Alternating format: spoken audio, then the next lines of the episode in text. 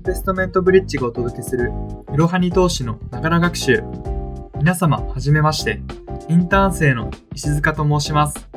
初めてのポッドキャストですので少し緊張しておりますがよろしくお願いします。このエピソードでは投資経済お金ビジネス関連の書籍をインターン生がピックアップしてご紹介していきます。今回ご紹介するのは10万円から始める割安成長株に2億円という本です。この本をお勧めしたい方は、投資を始めたばかりの方、配当金より値上がり益を狙いたい方、著者がサラリーマンのため、サラリーマンには特におすすめです。著者のご紹介をいたします。本書の著者は、現役サラリーマン兼投資家である2億為夫さんです。忙しい営業職でも実践しやすい割安成長株の中長期投資で資産を増やしてこられました。Twitter では約17万人のフォロワーがおり、割安成長株コミュニティという Twitter コミュニティも運営されております。ちなみになのですが、2億円を目指すという目標から付けられた2億ためよというお名前。今後資産が3億円、5億円と増えても、反対に1億円に減ったとしても名前は変わらず2億貯めようのようです。それでは本書の結論に移りましょう。結論として主に2つあります。1つ目、個人投資家は割安成長株への中長期投資がベスト。2つ目、割安成長株を見つけるためにはポイントが5つあるということです。まずはじめに1つ目の結論である個人投資家は割安成長株への中長期投資がベストについて解説いたします。なぜ割安株なのか、そしてなぜ中長期なのか、分解した方が分かりやすいと思いますので、それぞれ分けて解説していきたいと思います。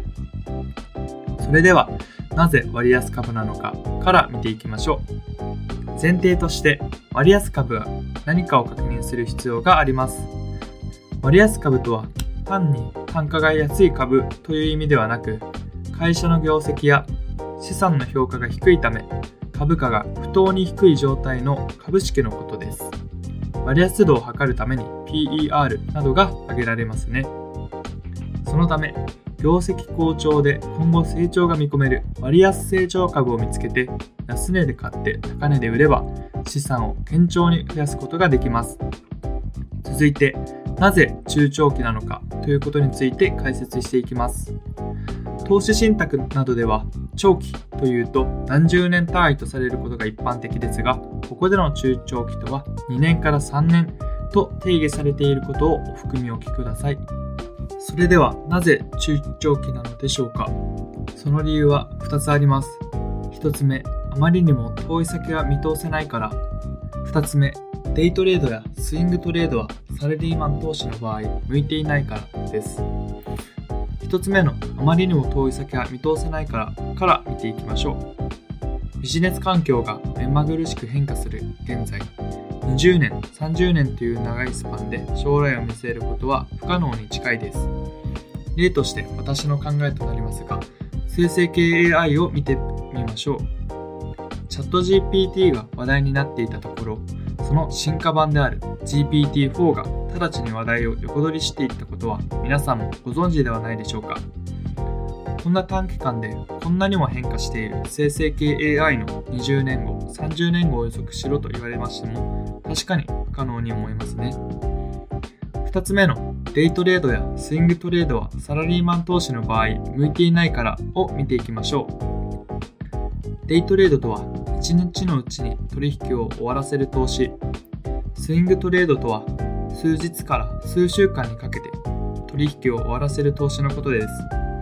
いずれも刻一刻と変化する株価チャートから判断して売買を決めるわけですから、日中に仕事をしているサラリーマンの方たちには向いておりません。チャートを確認するあまり、仕事や私生活にまで悪影響を及ぼしてしまうことは本末転倒ですね。ここまでが1つ目の結論。個人投資家は割安成長株への中長期投資がベストについての解説でした。続いて2つ目の結論。割安成長株を見つけるポイントは主に5つについて解説していきます。5つのポイントは次の通りです。1つ目、成長性。直近2、3年は増収増益化。2つ目、割安性。PER が15倍以下か。3つ目、安定性。配当成功を30%以上公約しているか。4つ目、利回り。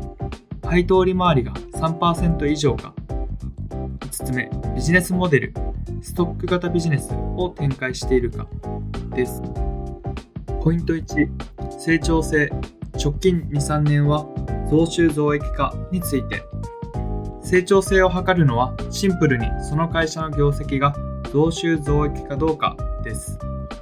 直近1年だけですと、まぐれで好業績、まぐれ好業績の可能性もありますから、少なくとも直近2、3年を確認しましょう。2、割安性。PER が15倍以下かについて。PER を簡単に説明しますと、数値が低ければ低いほど割安とされる指標です。PER については、いろはに投資の株式投資の判断基準とは、PER や PBR などの株価指標を分かりやすく解説の記事がございます。ぜひご覧ください。増収増益が続いて、1株当たりの純利益、こちらが増えてくると PER が下がり割安になります。すると、多くの投資家が PER を参考にしているわけですから、その株が買われやすくなり、株価の上昇が見込められるようになります。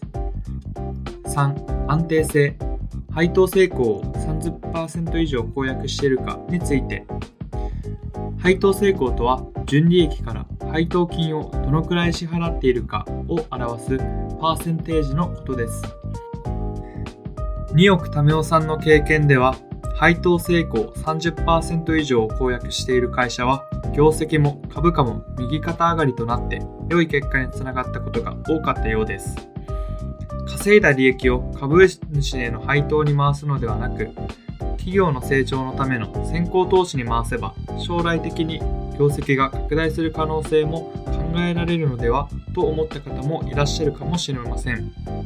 しかし、それでも明確に配当成功を公約している会社は、事業成長に自信を持っていると前向きに捉えることができるのです。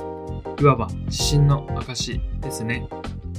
4. 利回り配当利回りが3%以上かについて、配当利回りとは購入した株価に対して1年間でどれだけの配当金が受け取れるかをパーセンテージで表したものです。2億為夫さんは値上がり益重視のスタイルのため配当金や配当利回りを期待しているわけではないと断言しています。しかし、それでも利回りを意識するのは高い配当金や配当利回りが株価の下支えになっているからです。5. ビジネスモデル。ストック型ビジネスを展開しているかについて。ストック型ビジネスとは、携帯電話や電気、ガスのように安定して継続的な収入が得られるインフレビジネスが代表例です。しかし、これらは NTT ドコモや東京電力、東京ガスなどの大型株で市場が成熟していることがほとんどです。そのため、ストック型ビジネスで割安成長株の例になるのは、月払いや年間契約でサービス提供して、安定的に継続的な収益を見込める会社です。例えば、不動産管理、ホームセキュリティ、中古車ローン、B2B で企業向けのサービスを手掛ける会社などが挙げられます。以上が2つ目の結論。割安成長株を見つけるためのポイントは主に5つについての解説でした。最後にまとめになります。何度も繰り返すことになりますが、本書のポイントは次の2つです。1つ目、個人投資家は割安成長株への中長期投資がベスト。2つ目、割安成長株を見つけるためのポイントは主に5つです。